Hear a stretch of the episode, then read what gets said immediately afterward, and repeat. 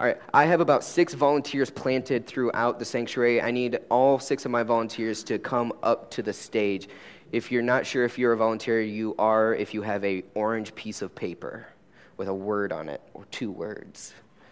So, about a month ago, April, Deb, and I went to Orange Conference, and um, you guys need to get an order of easiest to deal with in the church versus hardest. So, easiest will be here, and hardest will be over there. Easiest to deal with versus hardest. So, about a month ago, we went to Orange Conference, and it was in Atlanta, and the three of us got to go, and it was uh, amazing. Orange is uh, a family ministry conference, and um, yeah, and, and we learn so much about God's mission to the family, God's mission to teenagers, and God's mission to kids. Um, and so we are, have an opportunity to learn and grow, and, and that's going to start affecting our ministry. Um, all right, so I've given enough, enough time. Go ahead and hold them up. Don't just like, they need to see. So, um, one of the main sessions that really stuck out to me uh, I can't remember the guy's name. I think it's, it's usually better when you can't remember their name because then you can just claim it as your own. Um, a teacher up here says it's still plagiarism, but, um, but he got up and he's, he had volunteers, and, and we're, we were in a stadium of 8,000 other uh, youth and children's volunteers and leaders throughout the country. And he had, I can't remember exactly what he put on his, but he had these things. He had these wounds, these sins, these very hard to, to deal with things. Some of them were really simple, and, and some of them were harder. And he asked this simple question How safe is your church for these people? And I have to admit, I, this is a very convicting question. And, and he even w- took it a step further. How, how safe is your family? For these people? How safe is your own life? And, and he said, Well, you know, in the church, are, are we okay? Are we safe enough for somebody to confess, hey, I have anger problems? But, uh, gossip, I, yeah, we're probably okay with that. So we, we, can, we can allow these types of people to confess their sins at church, but the family that's struggling with a child that has mental illness, uh, are we safe enough for that? Because if we're not, we've just cut off an entire portion of our mission field. Well, you know, maybe, maybe we're okay with this because you can't really do anything about mental illness. I mean, it's not, it's a wound, it's not really a sin. And so, um, but addiction, really? I mean, are, are we safe enough for somebody who, who's addicted to alcohol, to drugs? Are we safe enough for that person to come into our building and say, hey, um, I'm struggling with this, can you help me? Or are we too uncomfortable with that situation? Or, I mean, now we're getting real serious. Abortion. Are we a church that's safe enough for somebody who's had an abortion to come in and say, help? Or adultery? Are, are we safe enough? Are we safe enough for people to confess that in our church? Are you safe enough? Um, so let's go ahead and give them a small golf clap, just like really small. I'll go ahead and take those. I want you to keep this kind of timeline, or it's not a timeline, but that kind of um, visual in front of you. Because when we talk about mission, I think sometimes in the church we can limit or shortchange our mission field by how uncomfortable we're willing to be. Um, and this is all has to do with come as you are, a, a come as you are culture within the church. Come as you are culture is simply saying, hey, this is a safe and caring environment for you to confess your sins, to bring your wounds, to bring your hurts. And, and when we are unable to, to do that, we shortchange the gospel. And, and we do this by what we say, how we say it, and when we say it. Okay? So, very simply, uh, when we post things on social media and then somebody who's not really in the church sees it and is like, whoa, yeah, not going to that church, not engaging with that Christian. I can't, I, they're not safe for me to confess my sin. Or when we're at the bank or at Pizza Ranch or Vinton Family Restaurant. Um, or how many of you have seen that, that family that just has like crazy kids and you're like going down the, the, the dairy aisle and you kind of like give them that side eye. It's like, man, get it together. And it's like, well, we only know 10% of their story, and yet we judge it 100%. And, and when we give that side eye and we're wearing a Blessed Hope shirt, it, oh, man, what's that say about the church? And so um, this morning, we're going to be talking about how do we embody a come as you are culture. Um, because I think sometimes in churches we, we screw this up as well. It's not just you guys, it's the church as an institution, the church as a structure. We do this with how we teach, what we say, when we say it, and how we say it. Um, and, and, we teach all the time. So it's not just like, hey, this is what I'm talking about. We're, we teach all the time when it comes to social media or podcasts or small groups. Is, is what and how and when we say it, does that keep people from the gospel? We do it with programming sometimes. There are things that keep people from being willing to, to be here. We put stumbling blocks in front of people when it comes to programming. And there are some churches in town, y'all, that are scary to even walk into. Like, it's just like, the, how many of you have ever, like, gone up to a building and been like, "Ooh, this looks like it's a fortress. Like I'm not sure I can get into this place." There, there are there are buildings, there are facility things that we do as the church that make it intimidating to even walk through the door. There are things that we do facility wise that shortchange the gospel. One of the, the things that um, is on my heart because I'm the youth and children's guy is the loss of my generation and the loss of the next generation. Um, the statistics um, just bear that out that my generation and the generation after me are not just leaving the church, they're like fleeing the church. And I hope it's your desire, it's my desire, to, to change that. And, and the truth is, the next generation will believe when the church treats people the way that Jesus said that we should.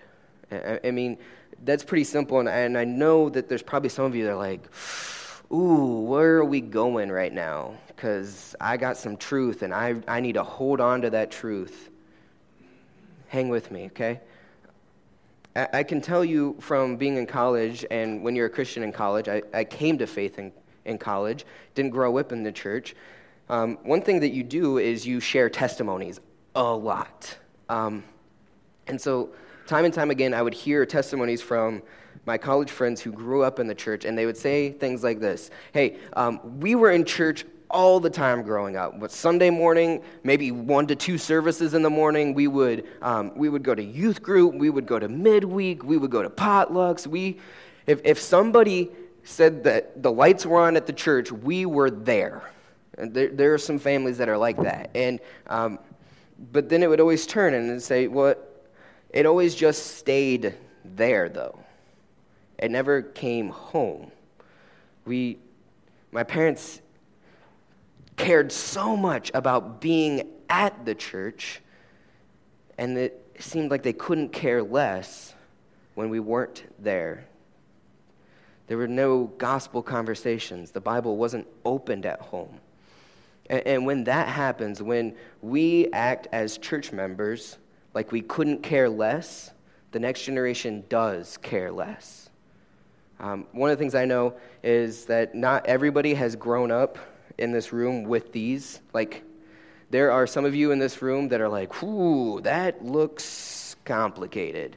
Like, th- there is more computing power in this phone than what sent people to the moon. Like, that's insane.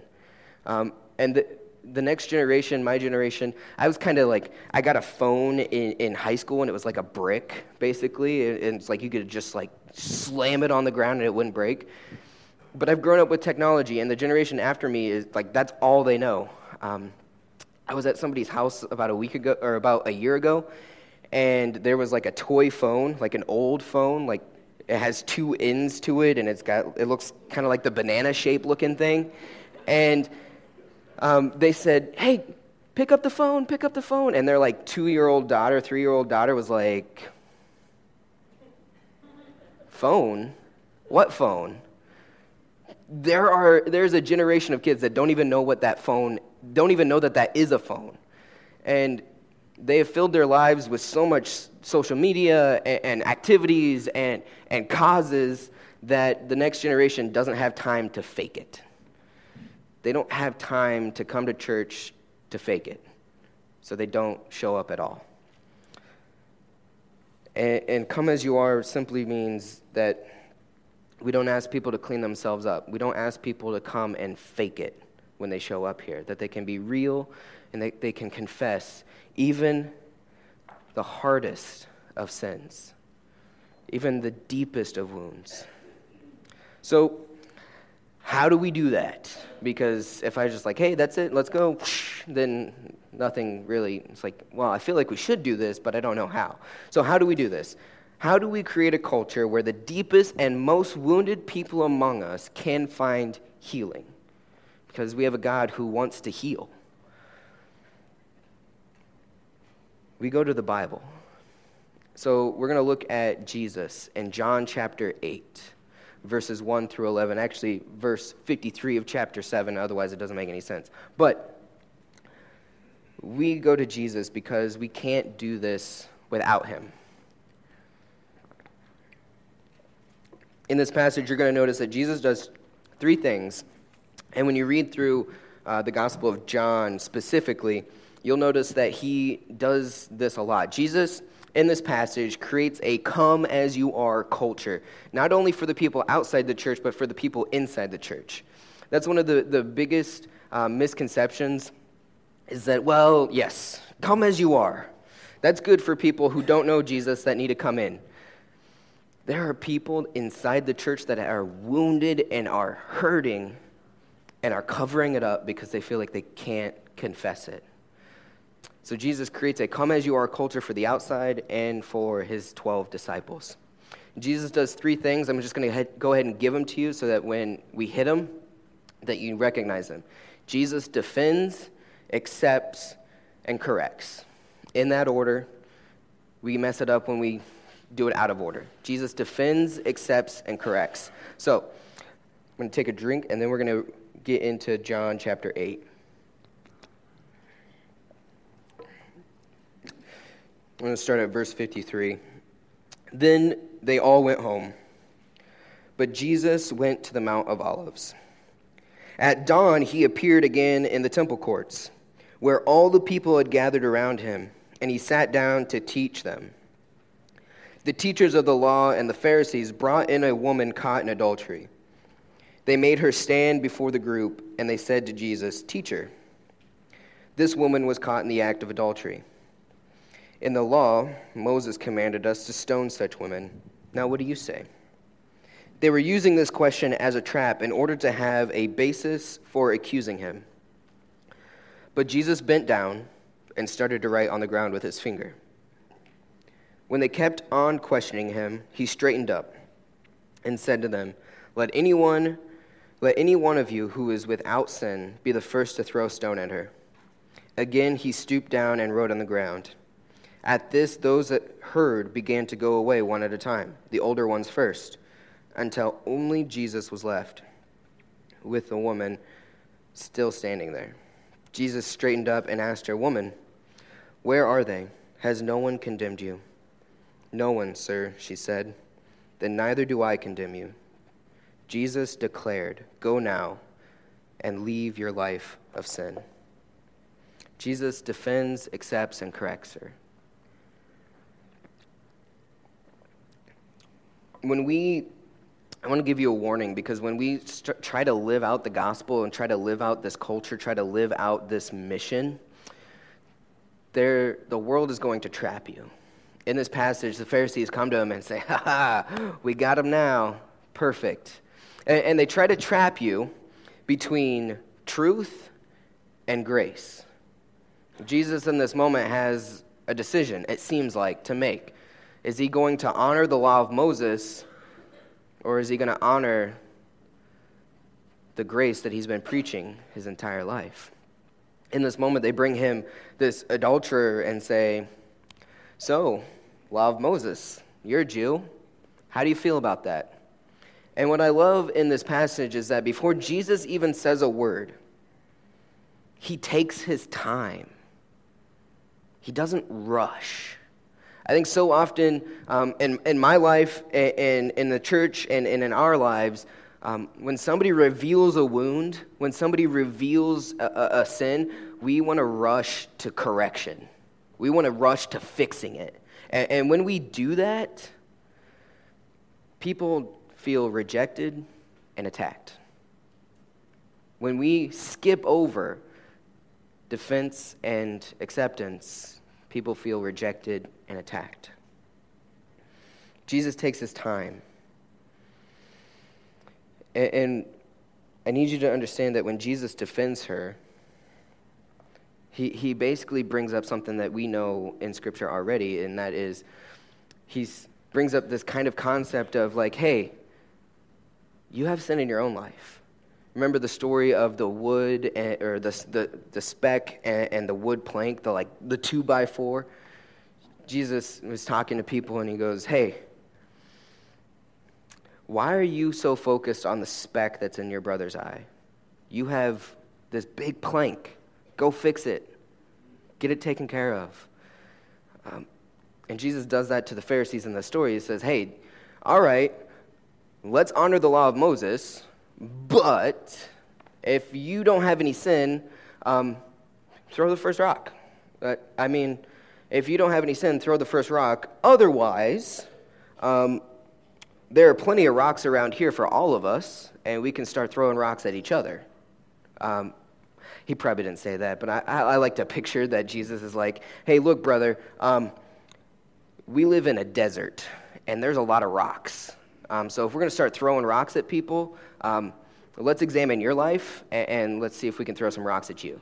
Um, and I think that concept, I, I, mean, if I was in that, like, hey, let's stone her, and then Jesus is like, hey, let's throw some rocks at you. And you know what? I, I think I got something. I, I think I left the oven on. I, I, I don't really feel like ah, my shoulder hurts. I don't feel like throwing rocks today. Um, Jesus defends her, but what I find interesting is that um, sometimes in the church we like we like get all tensed up at the idea of defending somebody who's wounded or sinful. And the point here is that Jesus doesn't defend her sin, he defends her humanity. He defends the image of God that was placed in her.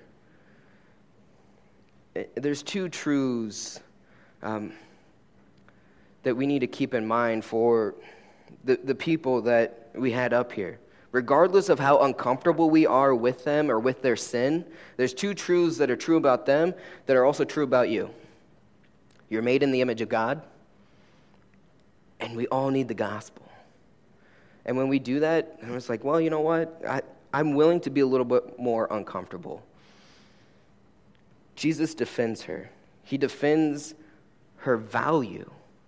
And the lesson of the gospel for the church is that regardless of what you've done and regardless of what you're going to do, your value is not tied to that. That God looks at you and says, Hey, uh, I know you've messed it up, but you're still valuable. You're still worth everything. So when we skip this step and go to correction, people feel like they don't have any value. They feel rejected.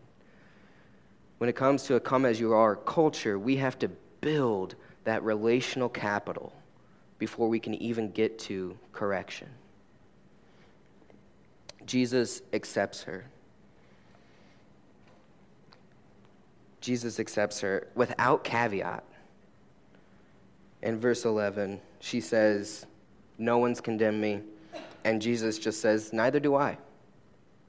Neither do I.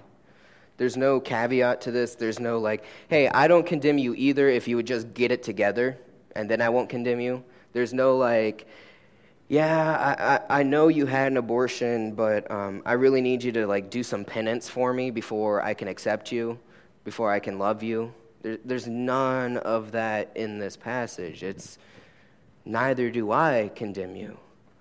And this makes us this makes me feel really uncomfortable, to be honest.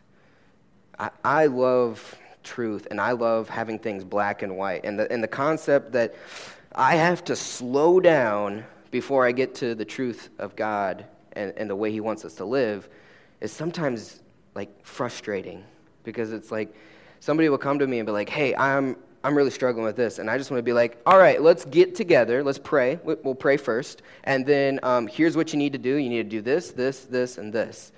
And then they're like, thanks. I'm going to go away. When we don't defend people and when we don't accept them, they don't go away. Because what happens when we skip to correction first is that we shame people. And when people feel shame, they don't follow God for very long, if at all. They kind of halfway do it. They're like, ah, I guess I'm supposed to be there on Sunday, so I'll just show up. It's what I'm supposed to do as a Christian. I guess I should pray at least once a day. I guess I should read the Bible. When people do things out of shame, it's not a very good motivator. And, and the truth is, don't we want people to follow God because God is good, not because God is angry? Don't we want people to follow God out of joy and not shame and guilt? So Jesus accepts her. And the last thing Jesus does is he corrects her. This is the tension between truth and, and grace. Um, we defend, we accept, and then the truth comes in. We correct. Um, I remember having a conversation with somebody, um, one of my good friends that I met at camp, and it was during the school year. And when you are a seminary student and you're also a camp counselor, like people just call you during the school year because they're taking like religious courses or they're taking a, a, psych, a, philosophy course. And so they're just like, hey, I know, I'll call Vince because he knows everything about the Bible. Um, and so she calls me and she's like, hey, um, I'm taking this class and I have to do a research paper on abortion. Can I talk to you about it? I go, yeah, sure. Um, I was on break at the time, and um, family gets hard sometimes when you're uh, older. And so um, I was on break at the time, and she starts to kind of lay it out. She's like, Here's all my research. Um, and she's like, I've been reading some articles uh, about, you know, maybe it's okay to, to terminate pregnancies if you know that the kid has Down syndrome. And I'm on the other line, and my heart is just shattering. She's like, Because maybe the life, maybe that life isn't worth living. And I'm like, Oh, man. I'm living with a Down syndrome person right at, at seminary. That, that, that's my roommate that she's talking about. And she's like, I even read some articles and people making some pretty convincing arguments that maybe even after people are born, that if they're born with certain things, that maybe it's not good for them to, to live a life. And I'm like, oh my gosh. And my heart is just breaking. And this is a, a Christian friend of mine. And I'm like, what are you doing? And so she's bringing these instances, and um, this is all part of the world trying to trap you between truth and grace. And because the, the world will present you an instance, and if you jump to correction too quickly, then it's like, oh, I thought you were a Christian. There's no grace in that. I'm out. See ya. But if you're too gracious, then all of a sudden the value of a human life has been lost. And so there's this tension, and there's these conversations that we have at home, at work, at school that are hard. And I get it. But Jesus shows us the way to deal with it. This is two thirds grace, one third truth. He defends and accepts, and then he corrects her. There's that relational capital that he's built over time with this woman. And don't be surprised when this takes some time. I mean, this is the God of the universe in this story, and it takes just like a moment. Um, so you're not, and that may take some time to deal with some people and, and to help them out. It takes time, it takes relationship over time to really help somebody see the gospel. And this is God's plan for true community. I think sometimes in the church we settle for like a shallower form of, of the gospel, a shallower form of community. There are times where we're like, yeah, I, I have this wound, but I'm going to actually share this like smaller one with you that's really not a big deal. Um, and there's some very simple things that we can do because true community connects scars with wounds. Connects scars with wounds. Um, when I was a kid, um, and even now, I'm not. I'm garbage at riding a bicycle. Um, just absolutely like hot dumpster fire. If you see me like on a bike down C Avenue, um, like go get like a net or something to like catch me because it there's something going on. Like I like there's something chasing me or I, somebody convinced me. Uh, maybe my girlfriend probably convinced me to get on it, and I'm I have no control. Okay, um, so I'm terrible at this. Um, and I, I'm so bad at riding a bike that I actually crashed into when I was like probably 15 uh, a bank of mailboxes like, it, I, I went and got the mail every day. Like, I knew they were there. Um, I just couldn't stop myself. So we're like going for a walk with my mom and my aunt, and I'm on the bike because I'm like, I'm 15, I should be able to do this. And I start pedaling away, and they're like, I, I got a head start, and they're like, hey, actually, we're going this way. And so I'm like, oh no. I got to figure out how to turn around. So I, I kind of cut it wide, and then I'm like, I'm just, I'm not turning fast enough. And the bank of mailboxes is right there, and I'm just like, like two feet out, I'm just like, take, take the handlebars, Jesus.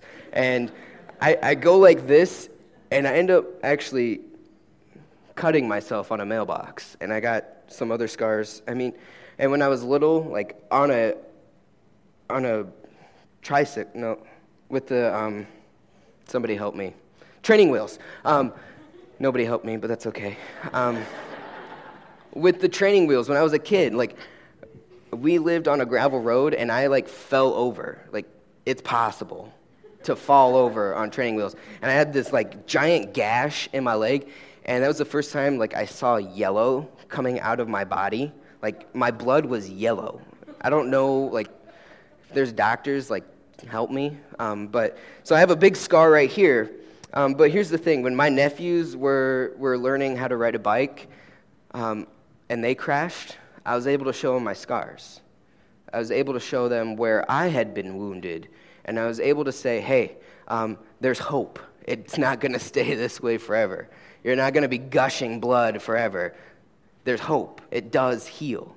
Uh, and in the church, if we're not willing to reveal our scars, then people with wounds have no hope. Um, so there's three heart postures when it comes to this, um, this type of community, this come as you are community. The first heart posture is confidence. And, and that may sound like, ooh, getting into like, like self-help talk. It's not.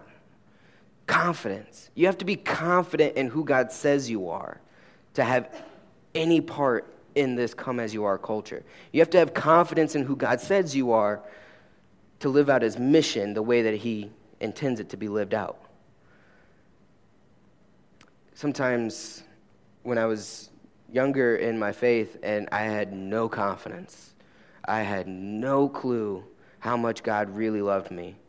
I, I, I would still just try to like earn my salvation I think for some of us, like we get the gospel right away and it's like, yes, I'm good.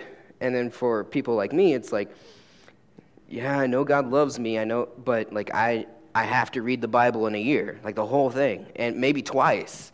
Um, maybe I should read it all in a month. Like, maybe I should be in like 17 Bible studies. It wasn't 17, it was like seven. Like, no joke um, in college. It was like, well, class is over. I'm going to a Bible study. And then it was like, Bible study's over. Hey, I'm going to a Bible study. And it was like, hey, um, I should probably eat. And then it's like, hey, I'm going to another Bible study. It was like, it was ridiculous. Like, I felt like I had to do everything because I wasn't confident in who God said I was. I wasn't confident in what God said He had done for me. So the first heart posture for being a part of a come as you are culture, if you're going to connect your scars with other people's wounds, is you have to be confident in what God has said. I can't tell you how many times, like, I came to God and just like prayed for forgiveness for the same thing that I prayed for forgiveness yesterday, and not realizing that God has already forgiven me. Like, I don't need to come before His throne and beg over and over and over and over again for the same thing.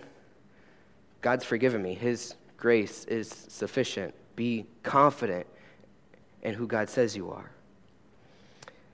The second thing is you got to be authentic. Um, authentic is kind of like a buzzword that my generation like really loves. Um, and I think sometimes we get confused about what authentic means. Like, I don't wear belts that often anymore because I've gotten bigger and my pants fit me. Um, but when I did wear belts, um, you, you like, this is like the one area of my life where like I think I understand a little bit of what it's like for women when they go shopping.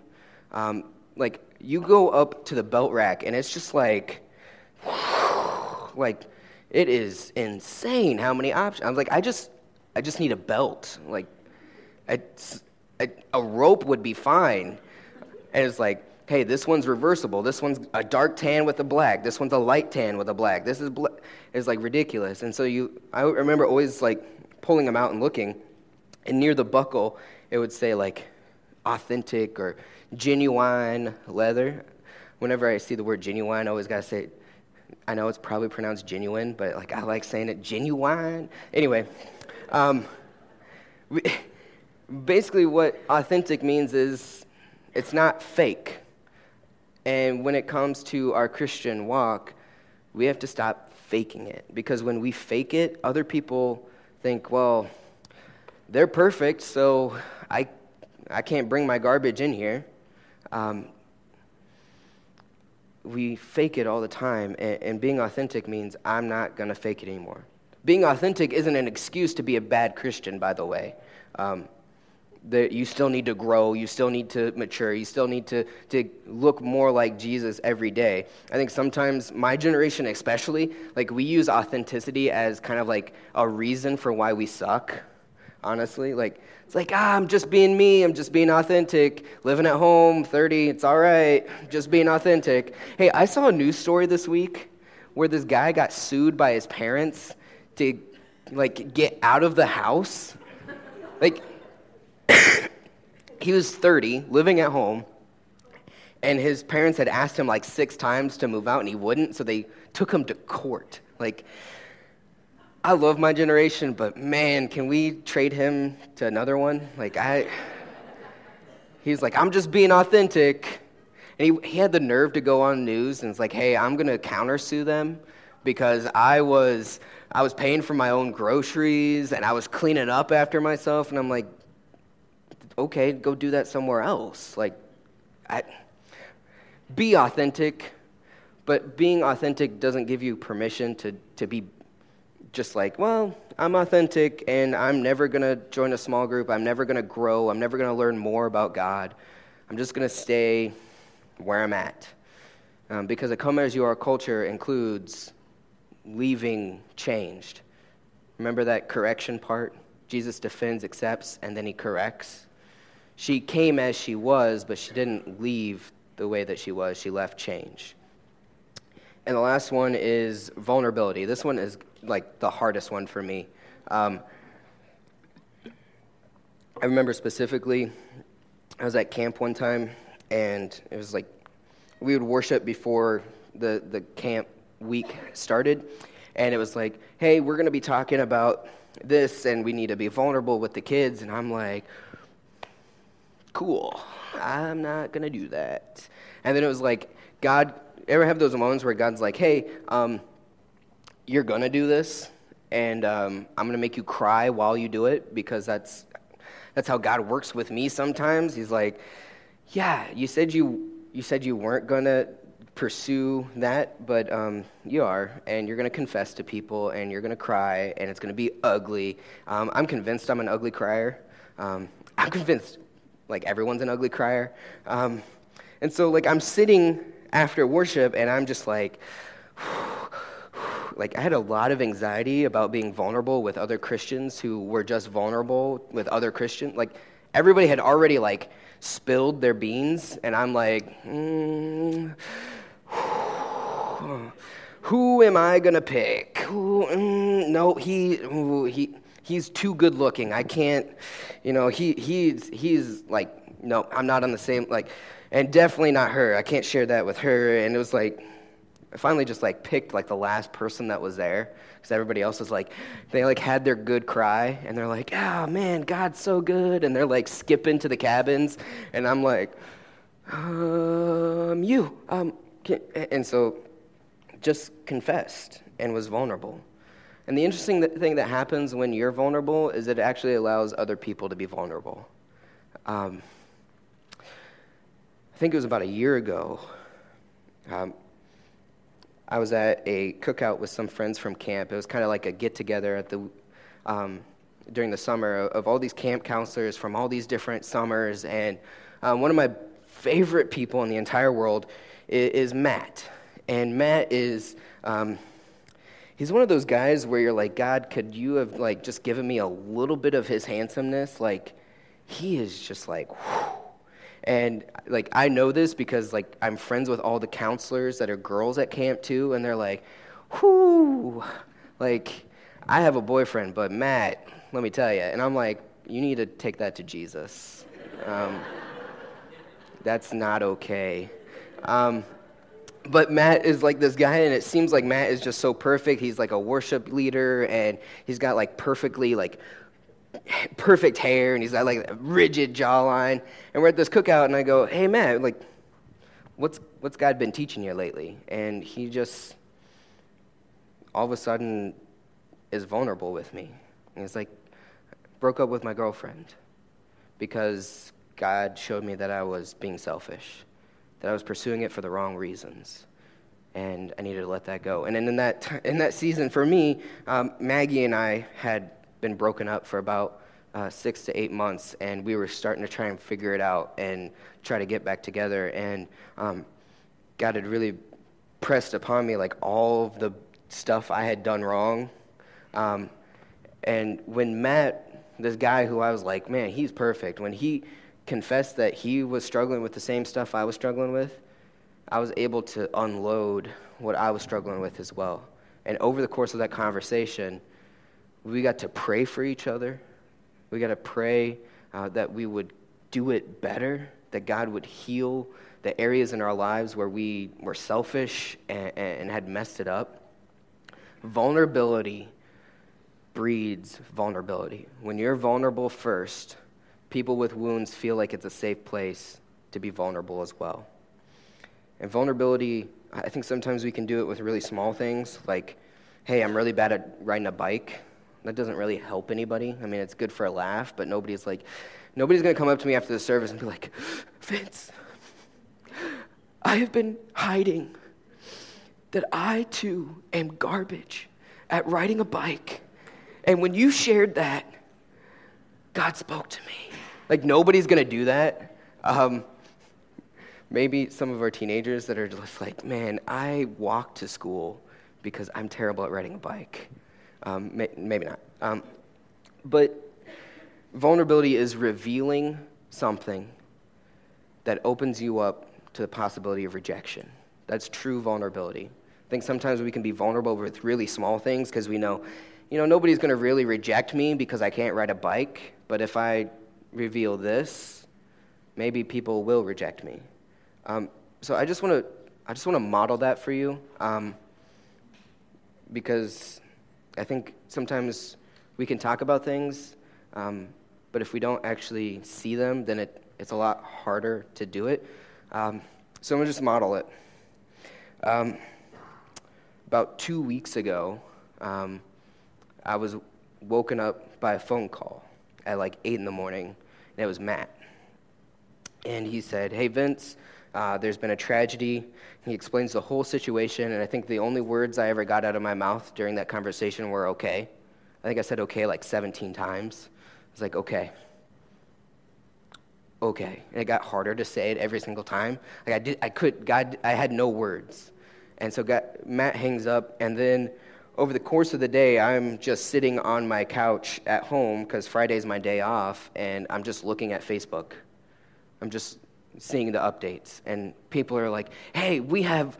Uh, all of our boys are older now, so we have all these extra clothes, and, and we're willing to donate them, and we have some expendable money that we can do- donate to the Rao family, and, and people are just doing all this, and it's amazing to watch it, and I'm sitting in my house, and I'm thinking, I don't have any little boy clothes, and I don't really have any expendable cash to help. Like, what?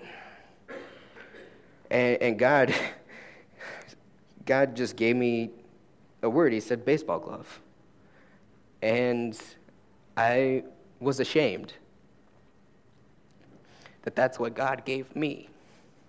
I was like, baseball glove? Are you kidding me? Like, they just lost everything. And you're telling me baseball glove? This has got to be something bigger. And in that moment, I doubted God. I doubted his providence. I doubted his goodness. I was like, baseball glove, it's not going to matter. It's not good enough. It's not big enough. And so he worked on me all day Friday. I get to the hospital, and I'm playing catch with Waylon, and we're throwing the ball back and forth. It's like this foam ball. It's really disgusting. It looked like Rice Krispie treats. It was weird. Um, and God's just like, putting this in front of me baseball glove, baseball glove, baseball glove. And I'm like, I'm about to walk out of this hospital and not be obedient because I think it's too small. And so I finally got up enough courage because I had a wedding to go to, and finally got up enough courage and asked Waylon for permission and asked Brittany for permission to, to do this, which seemed so stupidly small in the midst of this giant chaos and this giant tragedy. And we look it up on my phone and, and, we find the glove and it's the exact same one. And he's like hey th- that's the exact same glove that my dad got me. And then so i'm like okay i've got to get him the exact same glove like because that makes sense. And, and, so i go to Scheels in iowa city and i'm looking and i'm looking and finally i just like i need a sales associate because i'm i throw right-handed i don't throw left-handed like waylon so i don't know anything about left-handed glove and find the glove it's the exact same glove it's only it only has one problem it's brown instead of black. And so I doubt God again. I was like, this is not good enough. Like, it, it's not good enough. I can't. What is going on? And long story short, God works on me th- throughout the entire weekend. Finally, get back to Iowa City Sunday, buy the brown baseball glove, get it broken in, give it to him on Monday. And from the time I gave it to him to the time I left, he hadn't put it down. And then from the time on Monday to the time on Tuesday, when I, we went as a staff to visit Brittany in the hospital, Brittany said he brought it all the way to Iowa City with him. And then a week later, um, yet last week, his grandparents were here and just said he got to play in a tournament got some time to get away from all the chaos, and, and he pitched. And when he got the last out, he went like this.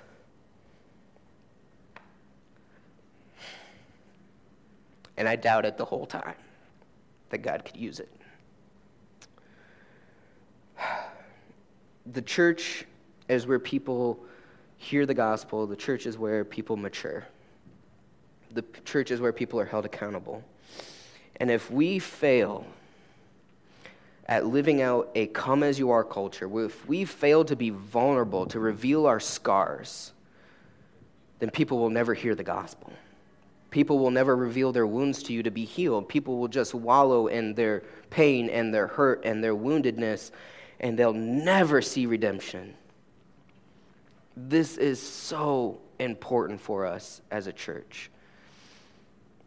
Because if we don't do this, we don't fulfill the Great Commission. And if we're unwilling to be this uncomfortable all the way over here with the hardest and the deepest wounds, we limit our mission field. And when we limit our mission field, that's sinful. And we've got to take that to God. We need to be willing to be this uncomfortable. We need to be willing to say, Here are my scars. There's hope. It heals. It will be better someday. And when we don't do this, we don't actually make disciples, we make clones of ourselves. We make clones of ourselves and we make people that are still trying to like hold it all together and not confess where they're hurt or where they're sinful. We make clones, and, and that's never the call. We're called to make disciples. And I firmly believe this that when you're safe enough to hear the wound, then God can heal the wound. When you're safe enough to heal the wound, God can heal the wound. And we have a, a great opportunity as a church in about two weeks to go out into our community and defend, accept, and maybe correct in those three days of faith and action.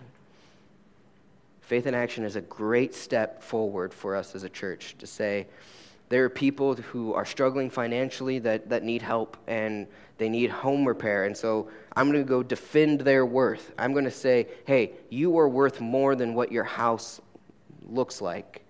So I'm going to help you out. I'm going to do this. Faith in Action is a great opportunity to defend our community and say, you are more valuable than a leaky roof or a shabby house or un- an unkept yard, or you are worth more than being stuck in a nursing home and having nobody visit you. You are worth more than that. We have a great opportunity in the next couple of weeks to really bless our community. And my prayer is that we don't just let it stay there, that this becomes part of who we are as a church, that we become safe enough for scars to get connected to wounds so that redemption can happen. So, would you pray with me?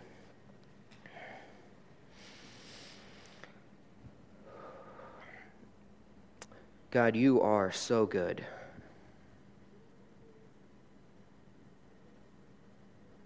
So good and so powerful. You are a God who can take a, a dumb baseball glove and provide redemption and healing through it. That's you. God, as a church, we confess that at times we are not safe enough for people who are deeply wounded and deeply hurt. God, can you bring your spirit upon us and heal that within us? Can you make us a church where people know, regardless of what I'm struggling with, I can come there and I can confess. And when I confess, somebody with a scar is going to show me God is good and God heals. God, we thank you for your love. We thank you for the gospel that came to us and said, hey, just the way you are. Don't clean yourself up first. Just the way you are. God, can we be the type of people that say, just as you are? It's in your name we pray. Amen.